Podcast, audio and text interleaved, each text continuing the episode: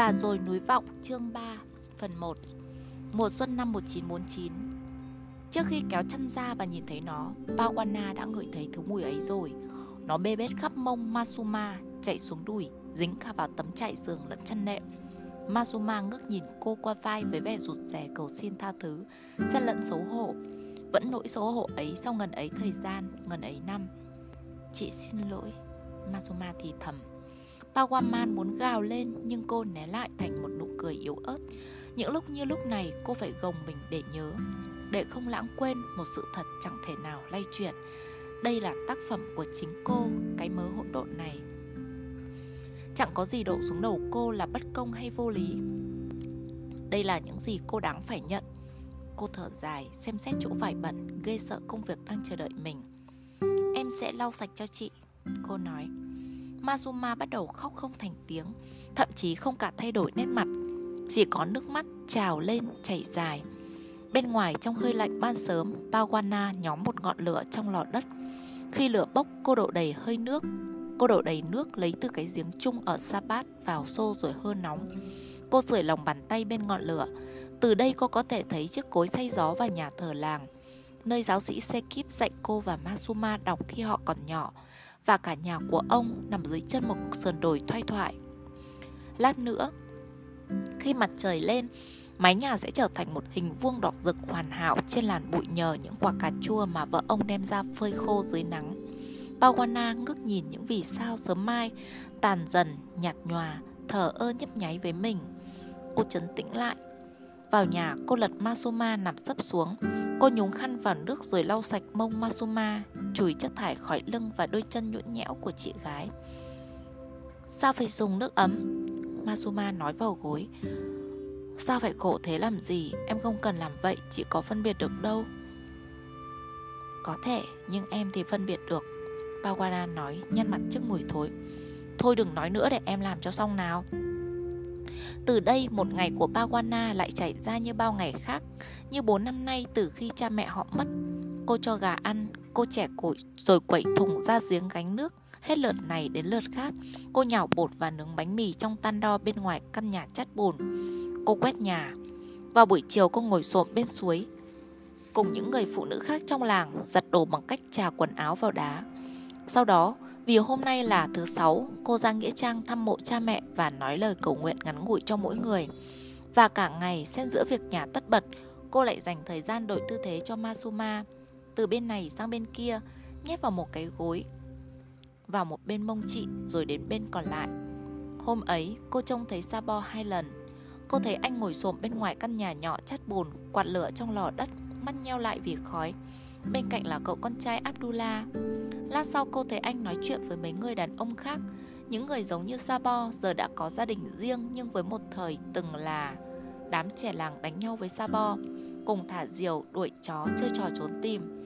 Thời gian này Sabo đang mang gánh nặng lớn, một tấn thảm kịch, vợ chết và hai đứa con mồ côi mẹ, trong đó một đứa mới chào đời.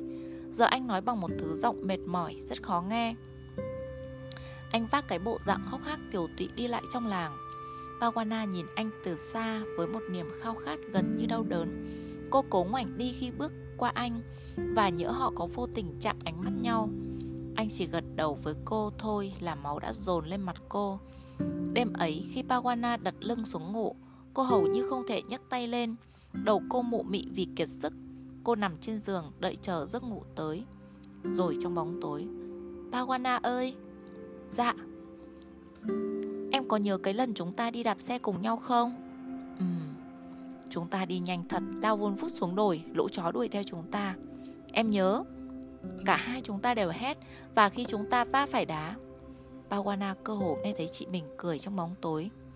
Mẹ giận chúng ta ghê, Cả Nabi nữa, Chúng ta đã làm hỏng xe đạp của anh ấy. Pawana nhắm mắt lại. Pawana à? Dạ. Tối nay em ngủ với chị được không Pawana đạp chân ra sang bên kia căn nhà tranh tới chỗ Masuma và chui vào chân nằm cạnh chị. Masuma gối má lên vai Pawana, một tay vắt ngang ngực em gái. Masuma thì thầm. Em xứng đáng có được nhiều thứ hơn là ở đây với chị nhiều. Đừng thế nữa.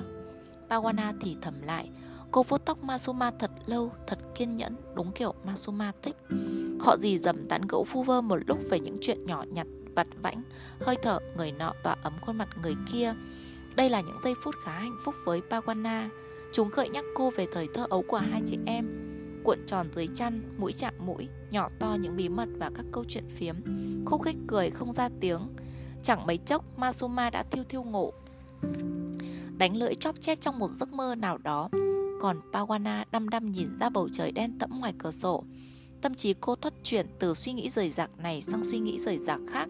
Và cuối cùng trôi đến một bức ảnh cô từng nhìn thấy trong một tạp chí cũ. Chụp hai anh em người xiêm dính liền thân, khuôn mặt ảm đạm. Cả hai người dính chặt vào nhau, máu hình thành trong tủy sống người này chảy trong tĩnh mạch người kia. Sự gắn kết của họ là vĩnh viễn. Pawana cảm thấy đau thắt, tuyệt vọng như bị một bàn tay siết chặt bên trong lồng ngực.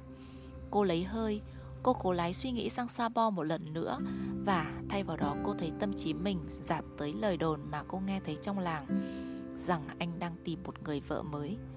Cô xô hình ảnh khuôn mặt anh khỏi đầu mình, cô gạt suy nghĩ ngốc nghếch ấy đi. Pawana là một ngạc nhiên.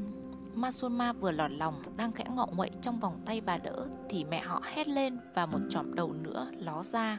Masuma chào đời thật suôn sẻ. Con bé tự mình chui ra một thiên thần. Sau này bà đỡ đã nói vậy. Ca sinh Pawana thì kéo dài khiến người mẹ quằn quại đau đớn gây nguy hiểm cho cả đứa trẻ. Bà đỡ phải gỡ Pawana khỏi đám dây rốn quấn quanh cổ như trong cơn lo sợ kinh hoàng vì phải phân ly. Trong những khoảnh khắc tồi tệ nhất của mình, khi vô phương tránh khỏi bị dòng xoáy căm ghét bản thân nuốt chửng Pawana nghĩ rằng có lẽ cái dây rốn biết rõ nhất, có lẽ nó biết nửa nào tốt hơn. Masuma ăn đúng cữ, ngủ đúng giờ, chị chỉ khóc nếu đói hoặc cần được lau rửa. Lúc tức, chị nghịch ngợm, tươi tỉnh, dễ vui, một bọc tã ngập tràn tiếng khúc khích và ré cười hạnh phúc. Chị thích ngậm cái lục lạc đồ chơi của mình. Thật là một đứa bé ngoan Người ta nói thế. Pawana thì khó nuôi. Nó mang hết mọi quyền lực ra hành mẹ.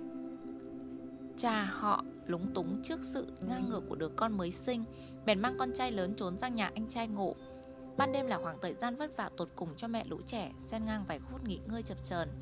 Đêm nào bà cũng vỗ về Pawana và bế nó đi rong cả đêm. Bà đu đưa và hát ru con. Bà nhăn nhó khi Pawana nghiến bầu ngực chảy xước căn phòng của mình Và ngậm chặt núm phú bà như muốn hút cạn sữa mẹ. Nhưng cho bố cũng không giải quyết được vấn đề.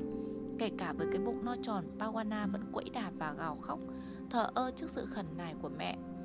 Masuma từ trong góc nhà quan sát với nét mặt trầm ngâm, bất lực như thể thương cho nỗi nhọc nhằn của mẹ. Nabi đâu có như thế này. Mồ hôi mẹ nói với cha. Mỗi đứa mỗi khác mà. Nó hành em chết mất con bé đó. Rồi sẽ qua thôi, Ông nói như thời tiết xấu qua đi ấy. Và rồi cũng qua đi thật, Có lẽ như một cơn đau bụng hoặc một căn bệnh nhẹ. Nhưng quá muộn Pawana đã ghi dấu ấn rồi một chiều cuối hè khi hai đứa trẻ sinh đôi được 10 tháng tuổi, dân làng tụ họp tại Sapa sau một đám cưới. Cánh phụ nữ hết sức chăm chú bày biện những đĩa cơm trắng nở bung điểm nghệ tây hình kim tự tháp. Họ cắt bánh mì, cạo cơm cháy khỏi đáy nồi, truyền nhau những đĩa cà tím chiên phủ sữa chua và lá bạc hà phơi khô. Nabi ra ngoài chơi với mấy cậu nhóc, mẹ lũ trẻ ngồi cùng hàng xóm trên một tấm thảm trải dưới chân cây sồi khổng lồ của làng. Thi thoảng bà lại liếc xuống nhìn hai cô con gái đang ngủ bên nhau dưới bóng dâm. Trong lúc mọi người thưởng trà sau bữa ăn thì lũ trẻ ngủ dậy. Và gần như ngay lập tức có người vồ lấy Masuma. Chị được hân hoan truyền quanh từ cô chị họ tới bà thím, tới ông cậu. Được tưng trong lòng người này, được giữ yên trên đầu gối người kia. Nhiều bàn tay cù vào cái bụng mềm của chị. Nhiều chiếc mũi cọ vào mũi chị.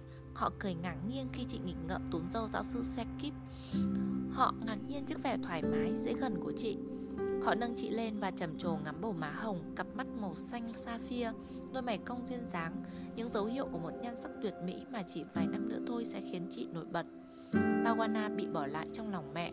Khi Mazuma biểu diễn, Pawana lặng lẽ quan sát như có chút hoang mang.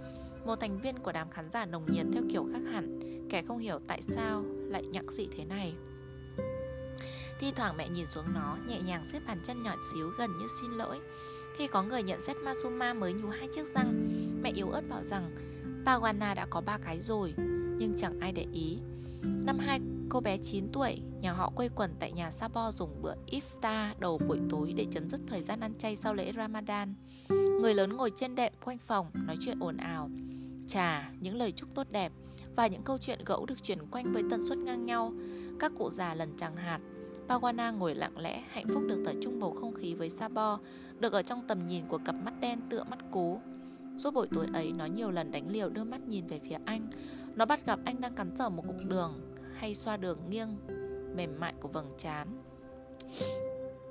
hay cười sảng khoái trước điều mà một ông bác vừa nói. Và nếu bị anh phát hiện đâu như một hai lần, nó vội ngoảnh mặt đi, đờ người vì xấu hổ. Đầu gối nó bắt đầu buồn rùn, miệng nó khô đến nỗi cơ hồ không nói được. Rồi Bawana nghĩ đến cuốn sổ giấu dưới đống đồ của nó ở nhà.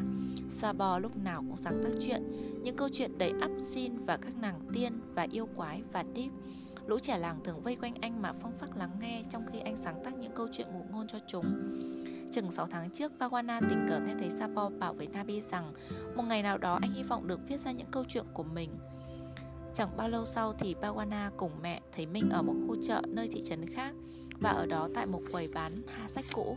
Nó trông thấy một quyển sổ xinh xắn với những trang giấy kẻ ngang mới cứng và bìa da dày màu nâu sẫm được dập nổi theo viền.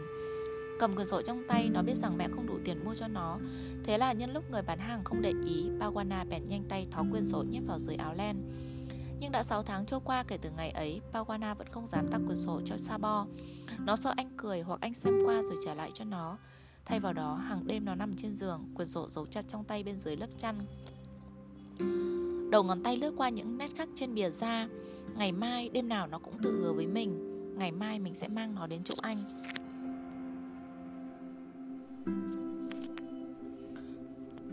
Cuối buổi tối hôm ấy sau bữa iftar, lũ trẻ chạy ra ngoài chơi hết. Pawana, Masuma và Sabo thay nhau chơi trên chiếc xích đu mà cha của Sabo đã treo lên một cành vững chắc của cây sồi khổng lồ. Đến lượt Pawana, nhưng Sabo cứ quên đẩy xích đu cho nó vì anh còn mải kể một câu chuyện khác. Lần này về chính cây sồi khổng lồ mà theo lời anh là có phép thuật. Nếu em có một điều ước, anh nói, thì em phải quỳ trước cây và thì thầm điều ước ấy. Và nếu cây đồng ý ban tặng, nó sẽ dụng đúng 12 nó sẽ đục dụng đúng 10 chiếc lá xuống đầu em. Khi xích đu chậm lại rồi gần dừng hẳn, Pawana quay sang toan bảo Sabo đẩy tiếp đi, nhưng những lời ấy nghe lại trong cổ họng nó. Sabo và Masuma đang cười với nhau và Pawana nhìn thấy quyển sổ nằm ngay trong tay Sabo, quyển sổ của nó. Chị tìm thấy trong nhà.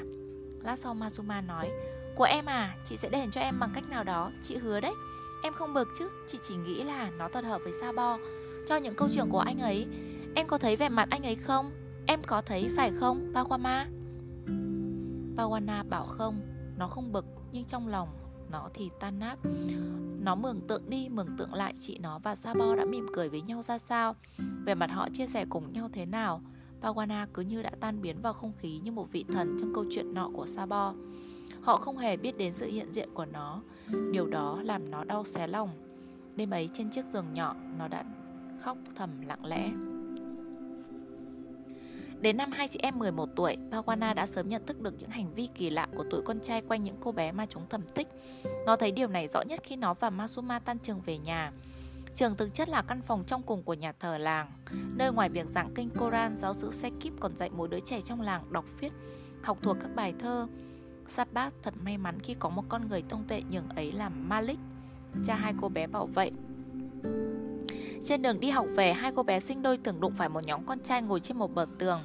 Khi hai chị em đi qua, có lúc chúng buông lời cợt nhả, có lúc chúng ném sỏi.